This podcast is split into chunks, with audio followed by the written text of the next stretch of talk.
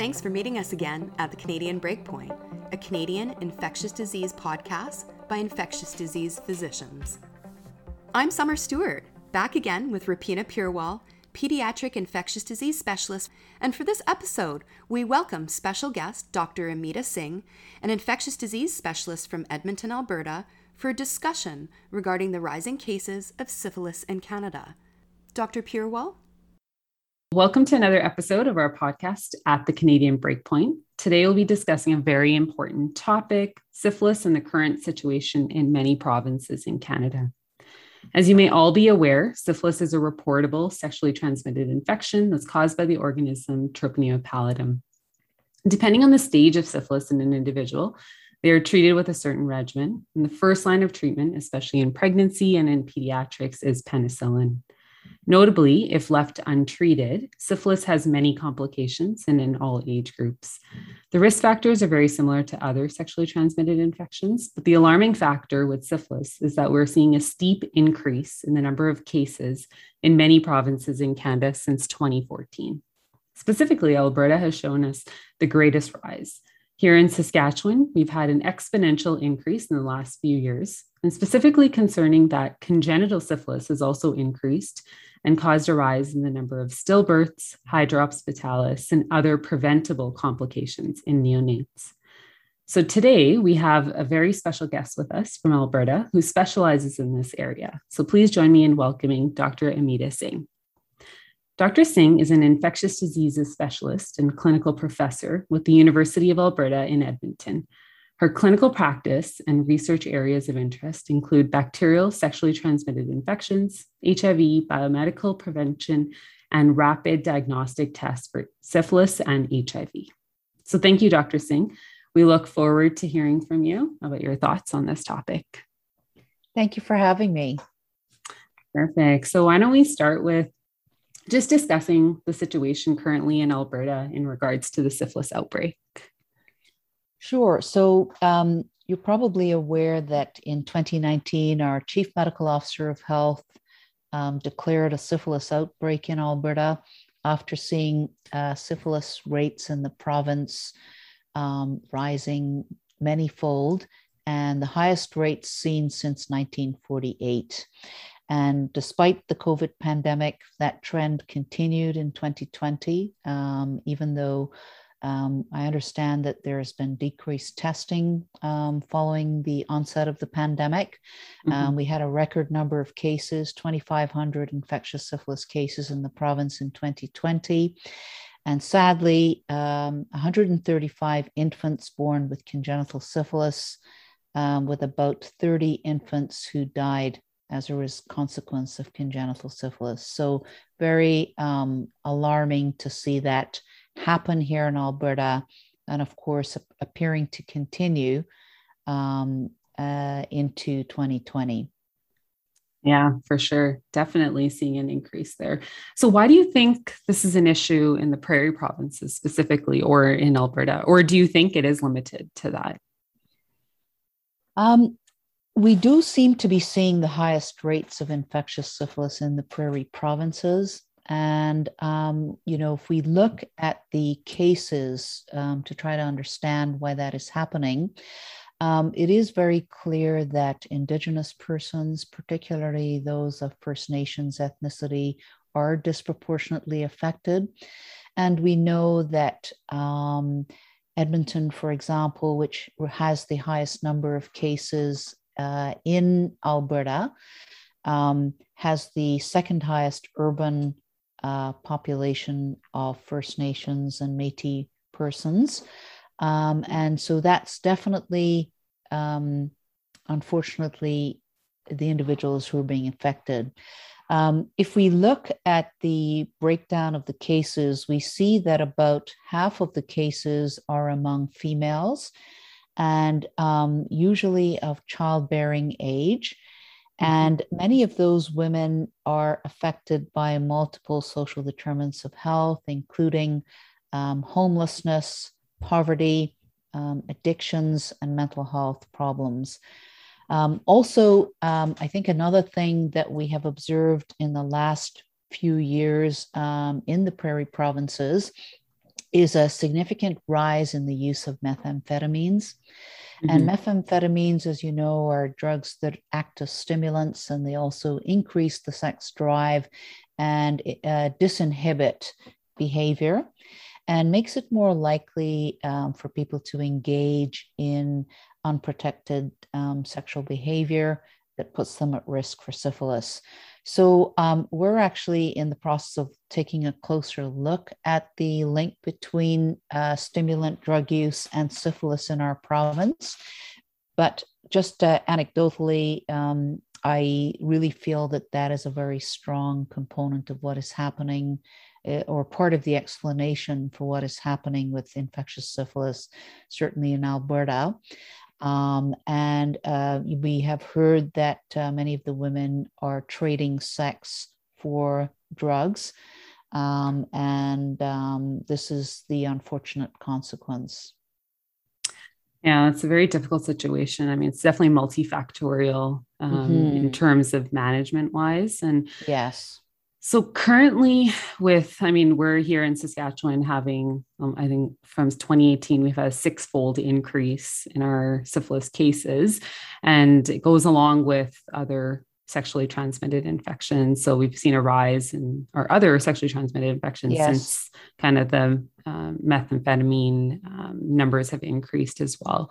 Um, so in terms of provinces facing this obstacle, I know that you're currently involved in a point of care study um, regarding syphilis testing.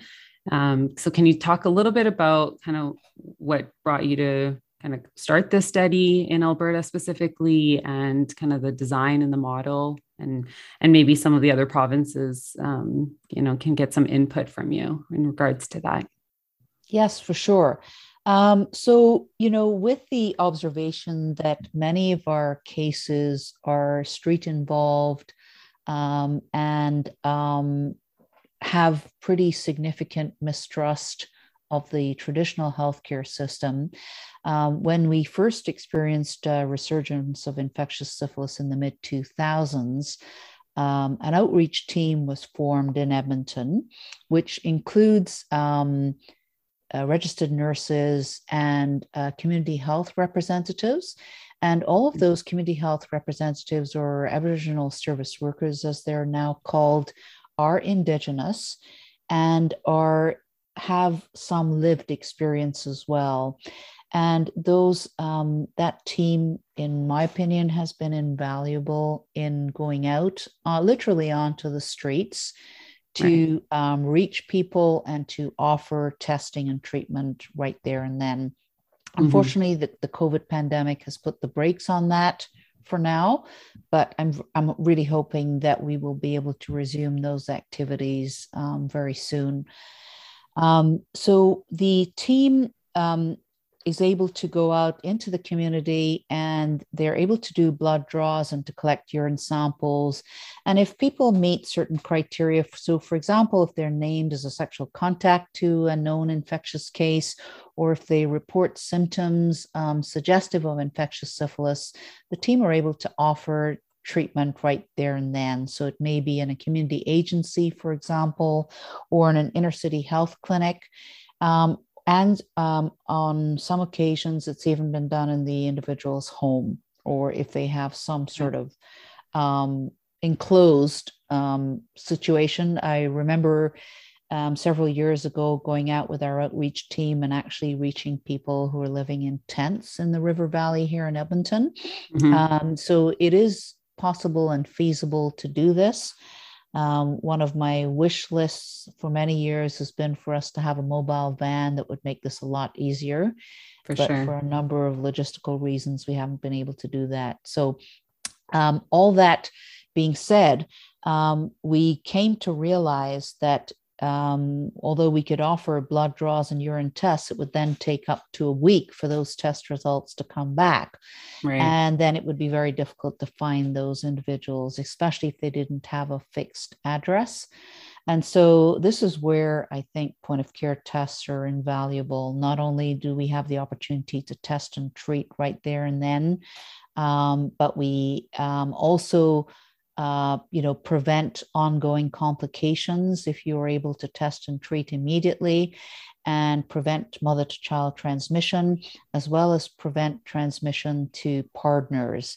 So, right. um, this began the search, I guess, for a good syphilis test. Um, there are a number of uh, syphilis tests on the global market.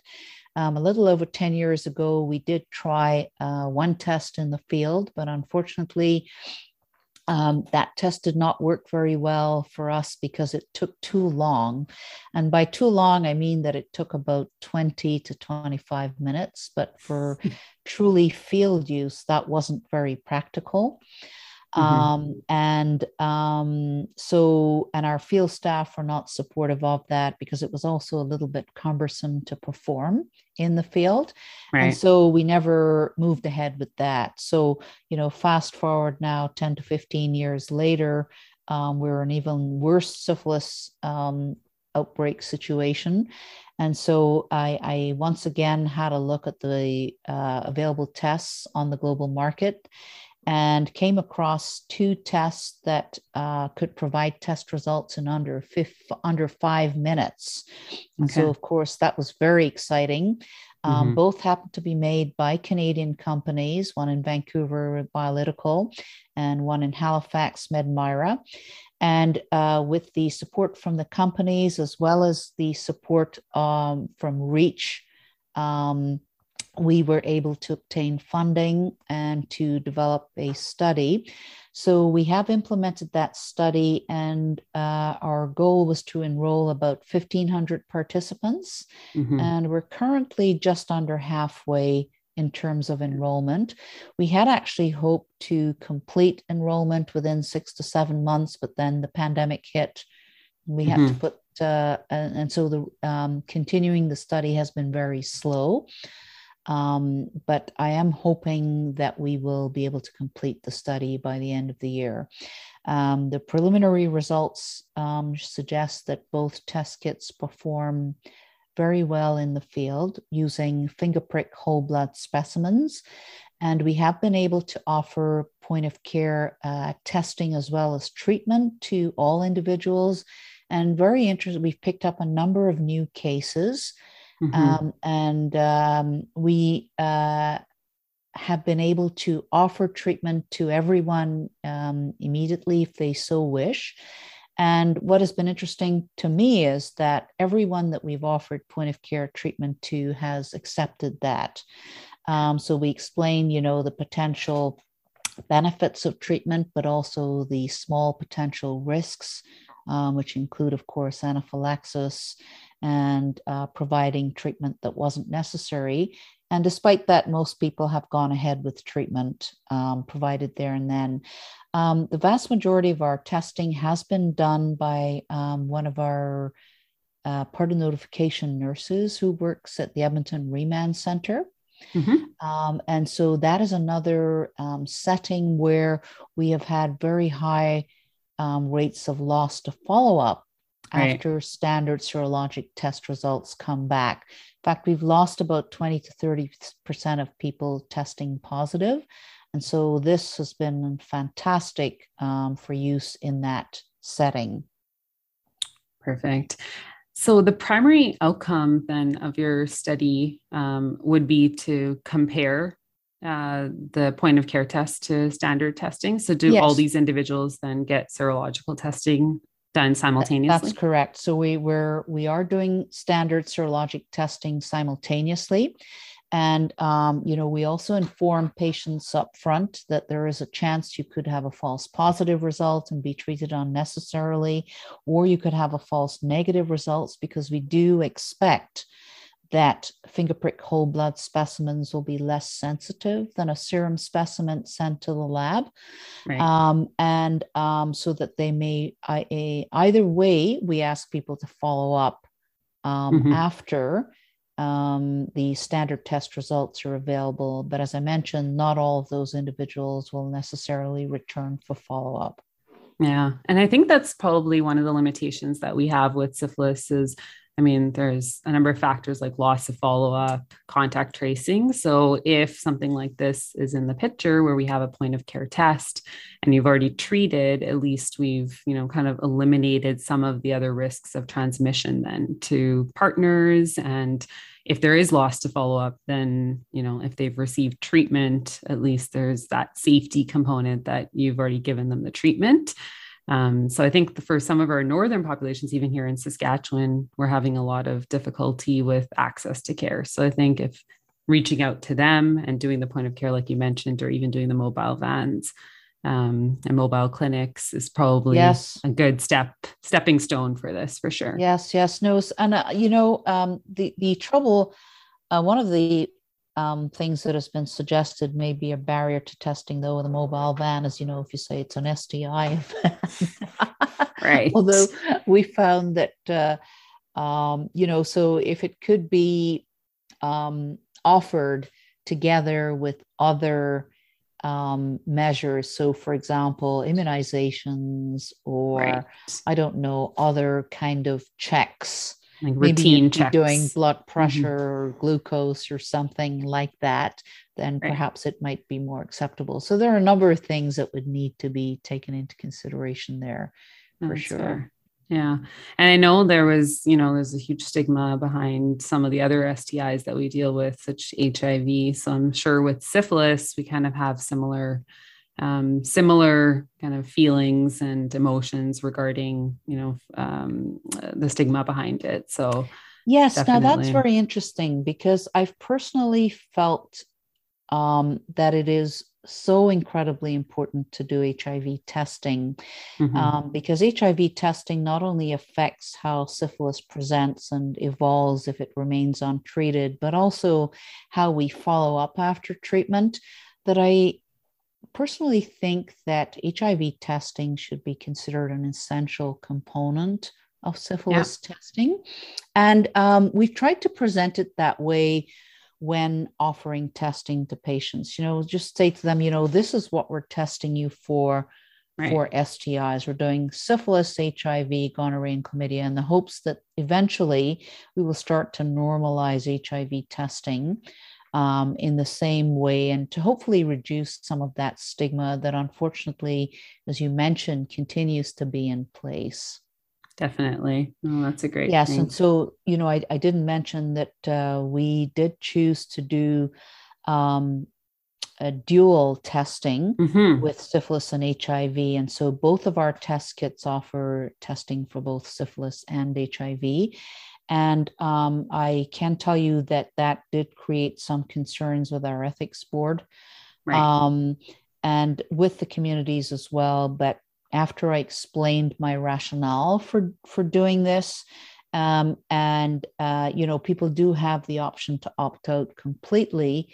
Um, but in fact, our, we've we've not observed anyone opting out um, because we've had this combination of tests. No, it's fair. Yeah. And uh, once they receive the point of care test, is it so very similar to kind of the uh, previous HIV uh, point of care test that we've had in place, where it gives you yes, a positive or a negative? Mm-hmm. So mm-hmm. it's almost identical. One of the companies um, that makes the dual syphilis HIV test mm-hmm. um, has the only Health Canada approved HIV test in Canada and it is a fantastic test. I was involved back in the mid 2000s when the test kit first was re- rolled out in Canada and helped to set up the point of care program for HIV in Alberta at that time. And we were involved with the initial evaluations and it is it is an almost identical test kit except that it also includes the syphilis component and it is extremely mm-hmm. user friendly, um, very fast. In fact, most of the test results are under a minute. And it is mm-hmm. so user friendly that the um, company, together with help from REACH, has um, been able to implement HIV self testing so that individuals can obtain test kits from various community organizations and perform the test on themselves. So wow, it, it is it is a fantastic kit, and I'm really hopeful that it will work well for syphilis as well. Oh, that's really good to hear. Um, in terms of sensitivity and specificity, uh, for the assays that we're currently testing in your study, um, are there certain variables that this, the companies themselves have released, or is that something that you're also then kind of comparing? And is that one of your outcomes that you're measuring? Yeah, so there is some preliminary data for both test kits. And for the biolytical test kit, the preliminary data suggests that the sensitivity is lower with uh, infectious syphilis cases where the RPR titer is less than or equal to one in eight dilutions. Okay. Um, uh, but it seems to perform very well with high titer RPR um, cases. Um, so, with that in mind, um, we, prior to rolling out the study, um, I had a look at all of the cases, the infectious syphilis cases in the province, and about 70% of the cases at diagnosis had an RPR titer which was reactive at one in eight dilutions or higher. Okay. So we anticipate that the vast majority of cases would be picked up on the point of care test. Okay. Um, the Medmira test has um, even less data, but the sensitivity does look pretty reasonable um, from finger prick whole blood specimens. But yes, that is the primary objective of this particular study, which uh, we've uh, we've coined the acronym POSH for point mm-hmm. of care tests for syphilis and HIV. So for the POSH study, the primary objective is to look at the performance, primarily the sensitivity, specificity, and negative and positive predictive values, um, as compared to standard serologic tests. Perfect. All right. Well, I think that's um, a great initiative because I think one of the biggest drawbacks with syphilis testing is the turnaround time that we're having yes. with the serological testing and and you know a lot of centers that are dealing with outbreaks i think have the initiative to kind of test and treat and then await results kind of similar to our other stis such as gonorrhea or chlamydia um, but again if you know for for the patient as well and for the provider who's administering the therapy if we can have a point of care test that you know that can weigh in on that decision i think uh, and and if you're saying it's less than you know five minutes or even less than a minute you can get those results back i think that's uh, definitely something that would be helpful for decision making clinical decision making as well Yes, absolutely. Yeah. So, what obstacles? I know COVID's been probably the biggest obstacle in all of, um, yes, basically in all of in medicine, all time, in all life. Yeah, exactly. so, definitely, none of us have gone through kind of something similar um, in our lives. So, I think it's definitely brought in a lot of obstacles for access to care, even in just general day to day care um, and definitely with our sexually transmitted infections. Um, but what other obstacles do you feel that we face right now with this current to manage this syphilis outbreak at this time?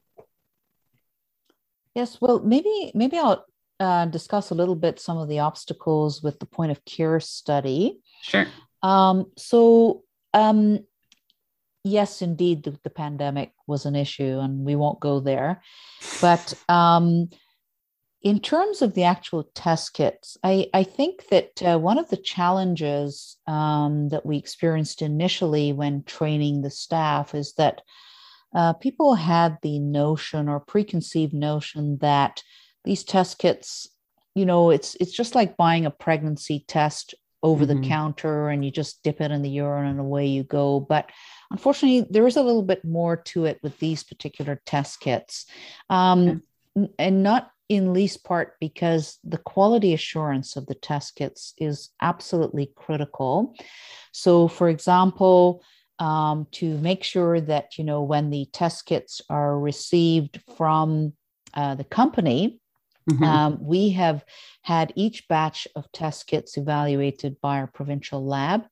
Um, and they they will test sort of randomly test a few kits just to make sure that they're performing as expected and um, and then um, and only then do we uh, have them distributed to the sites.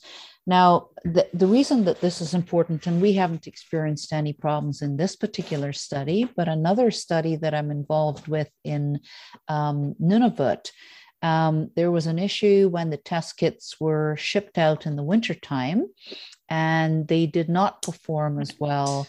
And we were, you know, ha- having some concerns about some of the results. There were, in fact, were a number of false positives. And it turned out that the issue there was that the test kits had frozen in transport mm-hmm. and had stopped working as expected. And so that's just kind of one very important piece.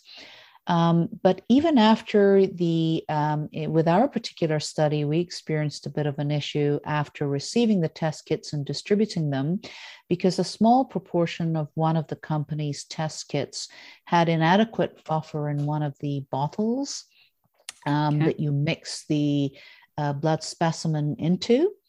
And so um, we actually had to return that batch of test kits and receive a new supply. But that was only identified, you know, after the first few tests were done. Okay. Um, and we were able to identify that as an issue. And then the third big problem that we experienced is that um, we were not aware that so we spent a lot of time focusing on the training about syphilis and the study protocols and how to actually perform the test kits. And when we did the training with the test kits um, we mostly did that with stored sera so mm-hmm. that people could see what the positive test results look like and the negative right. test results look like. But we had not spent much time focusing on how to actually do and collect the finger, sp- finger stick whole blood specimens. So that was a bit of a learning curve for us. And sure. we actually had to go back and seek um, some additional training, not only for ourselves as the investigators, but then to read, make sure that our all of our study staff were retrained in that finger stick whole blood collection um, right. process. So those were just some learnings, and I and I wish that we had known this before all this before we started. I guess right, um, just to try to make it a bit smoother with the rollout. But I think now that we're we're up and running, um, we we have a well-oiled machine. Nice. That's great to hear. No, that's great. So you've talked a little bit about the limitations, and I think um, the strengths of your study is something that we also want to touch on. So, um, how do you feel with the kind of the strengths of the study and how this information that we gather from this POSH study, um, how it will help your the syphilis outbreak in Alberta? Yeah. So, in terms of the strengths of the study, um, we have managed to include a number of sites in the Edmonton zone as well as in some of our northern communities. Mm-hmm. Um, so I think we have fairly good um, distribution um, in terms of use of the test kits or potential for use of the test kits. And then also, um, you know, uh, different settings um, to, because one of the things we will also be assessing is the test user experience with this. Um, and we'll be able to take a look at how the user ex, uh, experience in terms of the volume that they've done affects their experience. Mm-hmm. Um, and so I think that that is one of the strengths of our study, though, that we tried to identify sites based on where the problem was happening. Right. Um, and so um, that that is continuing. Um, in terms of where we're hoping to go with this, I am really hoping that our study data will be used by both companies, um, assuming that the data shows or confirms that both test kits uh, do have value for point of care testing for syphilis, that they will then apply for Health Canada approval so mm-hmm. that we no longer have to go through a research type of process to use these test kits in Canada or to use it in, in an off label capacity, because that does pose additional challenges. As you know, it would be nice sure. if we could simply buy the test kits, do all of the quality assurance and training, and away we go and use them. But, but uh, the companies, neither of the companies has sufficient data on the performance of the test kits currently to apply for Health Canada approval. Right. No, it's definitely definitely going through an ethics approval approach for every center is is usually challenging so i agree if we have kind of it is challenging and, and yeah. i and i will be the first to say that um, i tried did try to persuade our ethics board that having a four page consent form was really not practical nor necessary right. um, but that is what we have um, okay. We were able to make some progress, though, with the ethics board at the request of one First Nations community to mm-hmm. um, allow for verbal consent. So, okay. allowing the testing provider to obtain consent from the person. Okay. Um, so that was that was a little bit of progress. For sure, I think there's yeah. Yeah. No, we I do provide like the... everyone with a copy of the consent form consent. should they wish to read it. Perfect. Yeah, I think if there's anything that we can do to kind of limit the barriers to testing uh, with syphilis, I mean, that's always something that I think all provinces and all places are having, clinicians are having challenges with. So, uh, definitely, if you can have a streamlined process um, yes. like you have in place, that would be great. So currently in our provinces, um, in Saskatchewan, we've uh, you know introduced kind of the point of care testing as well, uh, similar to and as you're aware of um, as part of the study as well. And so, if a province would like to uh, be involved in the study, is that something um, that you guys are currently still offering? in terms of um, needing eligibility and, and and where you guys are with enrollment? Well, that's an excellent question. So I did discuss this with um, our study team here.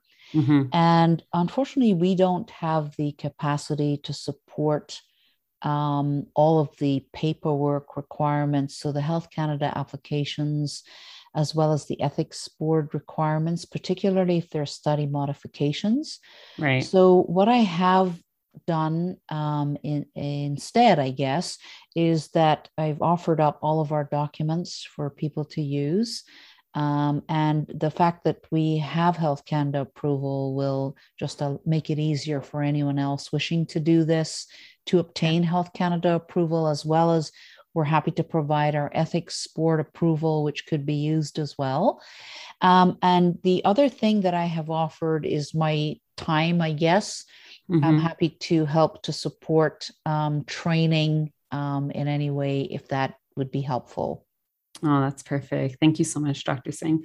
Um, so, I guess kind of ending off on the topic of advice. I mean, you're the expert and the specialist in this area.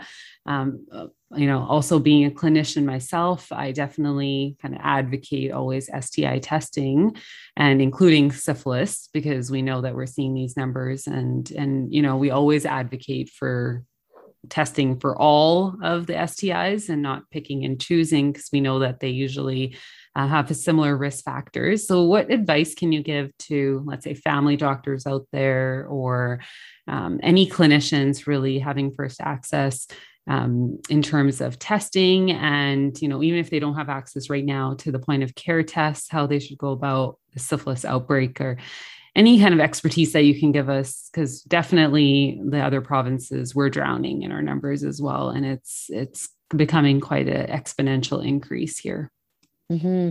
Yes, no, I mean, that's an excellent question. And of course, it's always um, challenging because people have competing priorities. Right. But um, given what is happening with syphilis right now, particularly in the prairie provinces, I think it is really important that all providers have a heightened awareness. Um, of course, as you've mentioned, you know, you do and I do, but that's not good enough. We need everyone to be thinking about this possibility and to consider offering STI testing as part of routine care. Um, and and I am a strong advocate for normalizing this testing. Um, you know, uh, most people are having sex. Um, don't necessarily need to know the details. Um, you're offering it in the same way that you would offer testing for diabetes or hypertension, um, right. screening, I should say. And, um, you know, and if you're going to offer STI testing, do it as a package. So definitely do HIV, syphilis uh, blood tests And for certainly for, for males and females, if you offer urine for gonorrhea and chlamydia, that is a pretty good basic STI screen. So, you know, it's just thinking about it. And then if people are presenting with weird symptoms that don't make sense, just mm-hmm. about absolutely every any um, clinical manifestation you can ever think of or possibly conceive of has been caused by syphilis, as far as I can tell. Right. Think about syphilis and do a test. So, particularly patients presenting with changes in vision or neurological symptoms, including acute psychosis. Um, we've seen a number of cases like that where there have been delays in diagnoses. Um, you know, if individuals presenting with stroke like symptoms or trouble walking that you wouldn't expect to have had a stroke, think about syphilis. Right. Um, you know, and uh, and and offer the testing. No, that's great advice for sure. Yeah, I think definitely the um, name for syphilis is the mimicker of all other diseases. So right. I think I think it's uh, it's it's done. It stood by its name for sure uh, yep, till today. Sure. Yeah no, definitely. Well, that's really great. Thank you so much for uh, giving us some input regarding your uh, point of care test, the POSH study. Um, your expertise is invaluable, um, honestly, like in terms of what we're experiencing right now, even with congenital syphilis is kind of what I'm seeing more of. Um, we're seeing two to three cases a week of presumed congenital syphilis, and there's, you know, these are preventable uh, complications that, you know, it, it's almost, um, as a clinician, it's always, um, always difficult when you know something could have been prevented um, and you're at the treatment phase. So I think awareness for sure regarding syphilis, testing, and if we can kind of limit the barriers to testing with the point of care tests in place um, in the near future, I think uh, we'll be better on track uh, to manage these syphilis outbreaks for sure. Definitely. And, and I guess last but not least is uh, continuing to pay attention to the mm-hmm. social determinants of health because until we fix the roots or attempt to address the root um, problems that have that are that is the syphilis is just the tip of the iceberg of so many things that are happening right now um, that sure. we need to address, um, particularly in our First Nations population, and to work with those populations to figure out how best we can support their needs. Oh, definitely. And thank you so much for all your help with this. And I think clinicians like yourself and your expertise have um, definitely revolutionized a lot of sexually transmitted infection diseases. And there's been a lot of changes that have occurred in the last decade or more. Um, and so hopefully we'll see um, some new revolutionary changes with uh, syphilis and its management. Yes. Thanks right. so much, Rupeena. Yeah. Thanks a lot. It's very nice chatting with you. Yes, you too. Thank you for joining us on another episode of our podcast, The Canadian Breakpoint. Today, we discussed an important issue regarding the ongoing syphilis outbreak in Canada. I hope you enjoyed this episode. I would like to thank Dr. Singh for taking the time to discuss the current situation in Alberta and other provinces, and for providing guidance and expertise with preventing and managing syphilis. Thank you to Dr. Purewal and Dr. Singh, as well as Verity Pharmaceuticals, for their kind sponsorship. Follow us on Twitter at CA Breakpoint and email us at the Canadian Breakpoint at gmail.com to suggest infectious disease topics or discussions you'd like to hear. We look forward to seeing you again at the Canadian Breakpoint.